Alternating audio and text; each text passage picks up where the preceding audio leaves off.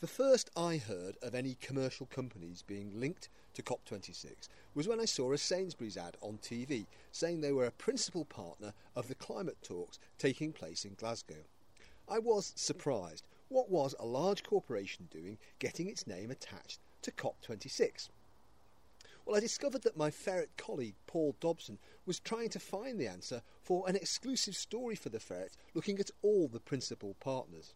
So I thought he's the man to explain this, and I went to see him in Glasgow, where he's hard at work still, creating the best COP26 coverage. And I asked him first, what is a principal partner? It's essentially just a sponsor. So yeah, they pay the highest amount of money to be a principal partner of the summit, which then buys them access to policymakers, the actual summit itself, the event, and gives them privileged access to promote their solutions to the climate crisis and also to speak to the press as well. So that's what's, what it's bought at previous conferences. It's a little bit unclear what it's going to buy at this one, but essentially, yeah, they've paid for the chance to get their brand associated with the summit. And also to influence policy? Potentially. I don't want to speculate that on that too much, but certainly there have been instances of that at previous conferences, yeah. So you've looked at all the environmental credentials, as it were, of uh, the principal partners, all of the principal partners. Where does Sainsbury's stand in comparison to the others? Obviously, there are the 11 principal partners, as I mentioned previously. Uh, they have annual carbon emissions, both indirect and direct, which total more than the UK as a whole. Sainsbury's is around the middle of the pack in terms of climate emissions, so it produces around 27 million tonnes of carbon each year, so that's going into the atmosphere and causing climate change. So they're not the worst polluter of the sponsors, but they're also not the best. In terms of their other environmental credentials and other environmental issues around Sainsbury's, they were found to be the worst supermarket for plastic waste by Greenpeace in 2019. Now, they do point out that they'd moved up to fifth out of 10 this year, its two clothing brand is manufactured in China, India, and Pakistan, and obviously the shipping of clothing and things like that has a big climate footprint, especially when you're you're shipping it essentially across the world. My personal thing that I find most interesting, it's not necessarily directly related to environment, is Sainsbury's Fairly Traded label. So that is essentially the red label they have on their tea bags. Now you'll recognise the fair trade Foundation, so they are the ones that certify most fair trade products. But Sainsbury's set up its own scheme, and that has been criticised because under their scheme, premium money isn't controlled by the farmers in Africa who produce the tea, it's uh, controlled by the Sainsbury's Foundation. So, farmers in Africa are basically saying that by taking away that control that premium money, they're being disempowered in a way that they've actually related to colonialism, essentially. There's a lot of evidence of connections between the way that people maintain the environment and the amount of democratic control that they have over their own environment. If it's theirs, they're more likely to be fair. That's what I think, yeah. Sainsbury's have been ranked by the CDP, which certifies climate plans, uh, seven years in a row as one of the highest ranked supermarkets, so they were keen to point that out to me. But that doesn't offset the fact that they do have massive carbon emissions. So I think the concern of environmentalists is that a brand like that, which has benefited so much from carbon, having that level of access to you know a, an ostensibly democratic process like the COP process just doesn't make a lot of sense really. So would you shop at Sainsbury's?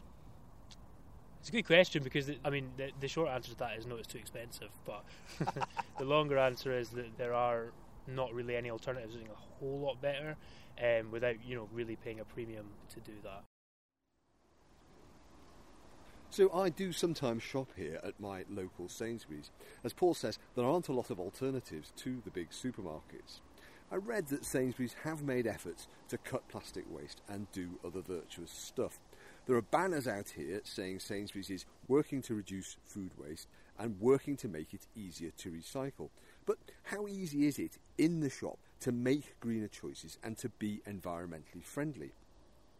As a reasonably well informed shopper, I hope that I know to some extent what good choices are. But I also got a few tips from Pete Ritchie of Nourish Scotland, the charity that campaigns for a fairer and more sustainable food system.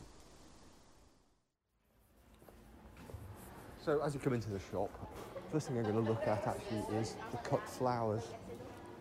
You'll hear the quite loud hum of the fridges in there, which will always be in the background at this end of the shop. So I'm looking at the flowers here. Six days guaranteed. Da, da, da, no indication of where they're from or whether they're air freighted here. So it would be good to be able to make a choice about buying uh, British flowers or European grown flowers. So I'm going to look at the fresh produce. Here's some cucumbers. Where are they from? Let's see. Grown by Vicasol, Spain. No indication of how they got here. Again, some Pomodorino baby plum tomatoes, kind of thing I quite like, from Maresa in Morocco. No indication of how they got here. Hearts of romaine lettuces grown by S. Martinez in Spain. The stuff that's labelled as being grown in Britain, I. Konstantinov of Cambridgeshire, UK, C. Shropshire of Cambridgeshire. Then we've got three baby avocados in a cardboard tray but wrapped in crinkly plastic from three farms of South Africa. So again, I don't know how they're brought here and I can't make a choice. We've got fine green beans in a little plastic envelope um, from Kenya. I keep looking at these things and looking for something that tells me whether they've been flown here. Right, let's have a look at apples. Apples can be grown in the UK, um, and there are UK apples here, British apples, best British apples. But then we've got apples here from New Zealand and apples from grown in Italy. As I understand it, apples can be transported by boat, which has less of an impact on the environment. I must admit I have a taste for small cheese flavoured biscuit snacks from reading the label on this. And this has vegetable oils including palm and sunflower listed in the ingredients and doesn't tell me whether that's sustainable palm oil.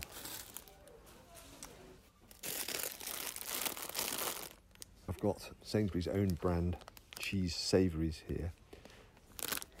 Looking at the back, it does indicate that there's palm oil used in this, and there's no indication as to whether that palm oil is from sustainable sources.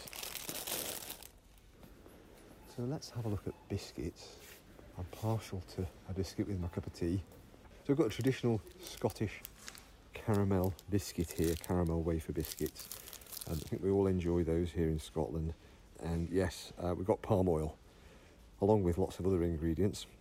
Uh, it mentions palm oil twice, in fact, and no indication again of whether that palm oil is from sustainable sources. Another proprietary brand of biscuits here wheat flour, sugar, milk, cocoa mass, cocoa butter, vegetable fats, palm, shea, mango kernel, and sal. So it's not really easy to make a choice here, and you do have to scrutinise the labels. So on the plus side, I note that the freezers are all closed freezers, which is something that Pete Ritchie suggested I should look out for. I think that's pretty common in most supermarkets. I'm back in amongst the fridges, as you can hear now. Um, and I note that they're all completely open. It's actually quite cold down here, noticeably colder than the rest of the shop. So these fridges are refrigerating the air that we're moving about in, which doesn't need to be refrigerated. So that makes me wonder. So, what did Pete Ritchie of Nourish Scotland make of my shopping trip? The first thing I asked him was should Sainsbury's be flying stuff into the country from different continents? And if they did, should they not be labelling it as such? There's a limit to consumer choice. You know, at some point, you know, supermarkets are probably going to have to choice edit things. You know, Compass, for example, have recently made a pledge not to air freight stuff in. Compass, the big catering company, um, you know, they just decide they're going to take things off the menu rather than air freight them. So I do think there's a bigger question for supermarkets about, you know, their policy on air freighting and this idea that we have to have, you know, 365 choice of everything rather than trying to sort of get something that's got a better balance to it. But I think in the meantime, if supermarkets are going to air freight stuff in, it should be one of the things that they tell people about their produce. But there is a challenge between the different things that people want to know. You know, they want to know, you know, was it grown with pesticides? They want an assurance that, you know, for a lot of people, fair trade is really important. Did the people get a fair price for this product? Was there any slavery or coercion involved in the labour force that produced this product, or were people working to accept in international labour standards? I think people would expect the supermarkets to get it right on all these things. And ideally, supermarkets should get it right as a matter of course, and people shouldn't have to read the labels to choose to do the right thing. But I agree with you. In the meantime, one of the things I think people do want to know about is has this product been air freighted? Because, as you say, even though vegetables in themselves are low carbon products, by the time you add the air freight on, you're talking about a very different product. So, do you think that bringing stuff in by ship, by boat, would be better? I think there are definitely arguments about shipping, although, again, some people have argued that we've underestimated emissions from shipping. I think we need to look forward to those big sail ships that we're going to have in the next century, I think. Um, but meanwhile, obviously, things like bananas will tend to come in um, by ship and be picked green and then get a bit yellowy by the time they get here. Um, so there'll definitely some products that have come by ship. But the greener stuff and the flowers quite often will have been air freighted, you're right. I also saw lots of packaging on the shelves, Pete. You know, there was just tons of it. One of the things that struck me was that the Cadbury's roses, those kind of uh, big tubs of sweets, which used to come in steel tins, which I think is quite recyclable, are now in big plastic tubs. Mm. There seem to be things there that aren't quite right. It's interesting about the packaging, isn't it? Because there's now a plastics packaging tax, and since the Blue Planet stuff, there's been lots of pledges from supermarkets to really strip out a lot of plastic. And from some of the things you read, you know, it sounds like in numerical terms they've done a lot of that, either stripping out altogether or replacing, you know, single-use plastics with stuff that's genuinely compostable, um, biodegradable. Which some of the early stuff definitely wasn't. It didn't really work very well. Um, but I think with anything like those plastic tubs, hopefully we'll get to a point where they're a deposit return issue. You know, you pay 20p for the plastic tub and you bring it back to the supermarket or you put it into a machine and you get your 20p back. So I think you know, we what we really got to avoid is any sort of single-use plastic. Um, okay, we can only recycle it maybe two, three, four times, but that's still better than just throwing it away. So the sooner we get deposit return onto those sorts of containers, the better. Um, with other plastics, you know, just like the plastics in your salad bag or something, is harder. But I think there we do have to move to having a, you know, a genuinely compostable or biodegradable plastic that you can put in your food waste bin and it's going to disappear with the rest of the food waste if you try to sell salad without putting it in a plastic bag, it goes pretty limp and pretty, you know, unattractive very soon. So you've got about an hour probably, and we're not going to sell salad that quickly. So I think there's inevitably going to be some plastic for food because it it stops. You know, that's why we invented plastic to stop food degrading so quickly or getting contaminated. But trying to get plastics that can be reused or can be properly composted, I think is is a really important part of the mix, definitely. So we could go back to what it was like when I was a kid, when there were deposits on things. You know, you could take your Tizer bottles back to the shop, your Irn-Bru bottles, and uh, get some money back on them. Well, we, sh- we we should be there, Richard. You know, we sh- the deposit return scheme should be here by now. There's been lots of argy bargy, and like with when you try and take, put your plastic in the recycling, you know, lots of issues about different standards in different places and what can you recycle. You know, it's not beyond our ability as a species, or certainly as a country, to have a system where, yes, you pay a deposit on glass bottles and plastic containers and you get the money back when you take them back. And what about these open fridges, Pete? They were clearly cooling down the aisle that I was standing in rather than just cooling down the products that were on display. Yeah, I mean, that, certainly seems to me like a sort of first mover problem. And I remember talking to one of the supermarkets about this a few years ago and saying, well, why do you do this? And they said, well, it encourages people to help themselves. And if we shut the fridges, our competitors wouldn't and they'd sell more stuff. But we need to move on past this. I mean, it's a basic bit of corporate social responsibility. You keep the fridge door shut because that's what you do in your own home. And if we're doing stuff in business that we wouldn't do at home, that's a pretty poor show, you know. And if I had a penny for every time my mum said, shut that fridge, you know, it's like I'd be a much wealthier than I am now. You know, it's something we grew up with you shut the fridge. You know, it's not rocket science. It sets a bad example. So, can we get change in the supermarkets by choosing products which are better for the environment? Can we get Sainsbury's algorithms to see that we're choosing stuff that's better for the environment and therefore, you know, stock those things on the shelves more? Yeah, I mean, we absolutely can. And I mean, COP26 is a good example of why we should be, you know, paying more attention to our food and our food systems. You know, it accounts for 30% of global greenhouse gas emissions everybody agrees that. Tesco's was in the grocer a couple of days ago saying it accounts for 60% of biodiversity loss. So everybody knows the food system's a problem. But what we have to be doing is, is taking the fact that supermarkets control so much of the food environment, so much of the food supply chain, that they have to exercise that power responsibly. And that means lots of different things. It means paying fair prices, but it means also minimizing their negative impact on nature and on climate and maximizing their positive impact on human health and you know employment and you're really taking that power very seriously. And we need to create a regulatory framework which allows them to develop that new business model in a model where actually they are providing a nutrition service to the country. That's what they should be doing. They are where we get our food from. So they should be helping us actively to choose food that works for us for our health. It's a massive health impact that we get from eating too much of the wrong stuff and not enough of the right stuff. A supermarket uh, in pole position to help us change our diets, to help us waste less food, and to help us buy food that's been sustainably produced with regard for nature and animals. Supermarkets have that power. So we have to find a regulated framework which allows them to do that and make a living and pay their staff the living wage. You know, so we need a food system that works for everybody. There have to be businesses in that food system, but we need to realign the incentives and the regulations so that the end result of that is a food system that works for people and planet. And you mentioned palm oil to me, Pete, before I went to Sainsbury's. It's often grown in areas where rainforest has been cleared away and it's very destructive. I think there's a massive problem with palm oil. This is long term damage to our ecosystem, ecosystem vandalism. And we're colluding in it if we're buying products that don't use responsibly sourced palm oil. Thanks, Pete. Well, we put the queries raised by this report to Sainsbury's. They refused the offer of an interview but sent us a lengthy statement. Ferret Paul Dobson joins me again now. Paul, you've summed up Sainsbury's points, I think. Yeah, that's right. So Sainsbury's say that as a principal partner of COP26, they are going to collaborate at the event with world leaders, climate experts, and businesses who are at the centre of decision making.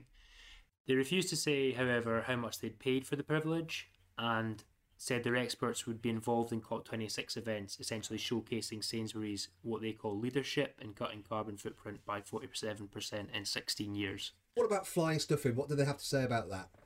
They didn't say anything about what is air freighted in in time for this report, and said they would like to do some consumer testing on how to tell people how stuff got here before they do so. So essentially, they're going to go away and figure that out. Uh, they also said they're aiming to be net zero by 2035. Righto. Um, and palm oil. What do they say about palm oil? Well, they say that 99.3% of their palm oil is now from sustainable sources it wasn't clear if this included non Sainsbury's brands, which are also among the things that you looked at in your shop. And what about Fairly Traded? What did they have to say about that? So they said that Fairly Trade was designed to offer more tailored support for farmers. So essentially, they're saying that by controlling the premium money themselves, they are able to better direct that into into different causes, um, rather than leaving that to the more sort of um, horizontal way that premium money was handled under the fair trade uh, system. And fridges. Now let's look at. We looked at fridges. What do they have to say about that? Because I was quite concerned that they were clearly refrigerating the air around me. Yeah, so they said that they have introduced a new energy energy saving fridge system. So that's basically designed to push the cold air back into the fridges, but they didn't say why they did this instead of just closing the fridge doors. And when we're talking about reducing plastic and cardboard packaging, what, what do they have to say about that? They said they were committed to reducing plastic packaging by 50% by 2025. They also obviously said they've moved up the leaderboard in terms of plastic packaging since they were found to be low down on that by Greenpeace a couple of years ago. Uh, they pointed out that dis- disposable type plastic bags have been scrapped, bags for life have been introduced, and that they have a new flexible plastic recycling scheme. They then listed a series of initiatives, including cutting greenhouse gases and food waste, boosting recycling, encouraging sustainable and healthy diets, cutting water use, and making their eh, operations a net positive for biodiversity as well. So, from all that, it seems Sainsbury's aren't total villains. They are trying to do some good stuff, and they certainly talk the talk. But it's a shame they wouldn't talk to us. But back to Pete Ritchie of Nourish Scotland. The last thing I asked him was does he think that Sainsbury's are a suitable partner for COP26? Forget Wimbledon, you know, forget the World Cup. COP26 is the biggest meeting in the world this year. To be a sponsor, you know, should be a huge honour. And you shouldn't be able to get that honour just by paying money. The competition to be allowed to sponsor COP26 should have started a lot, you know, a while ago. And it's been based on you can only get to sponsor COP26 if what you're doing is exceptional. You know, if you're the best in the world at whatever your business is in terms of sustainability and demonstrated climate impact. But this idea that we simply allow people to sponsor COP26 because they put their hands in their pocket, I don't think that's right. And this isn't against Sainsbury's. This is simply saying it should be a competition to step up to that, not simply a matter of money.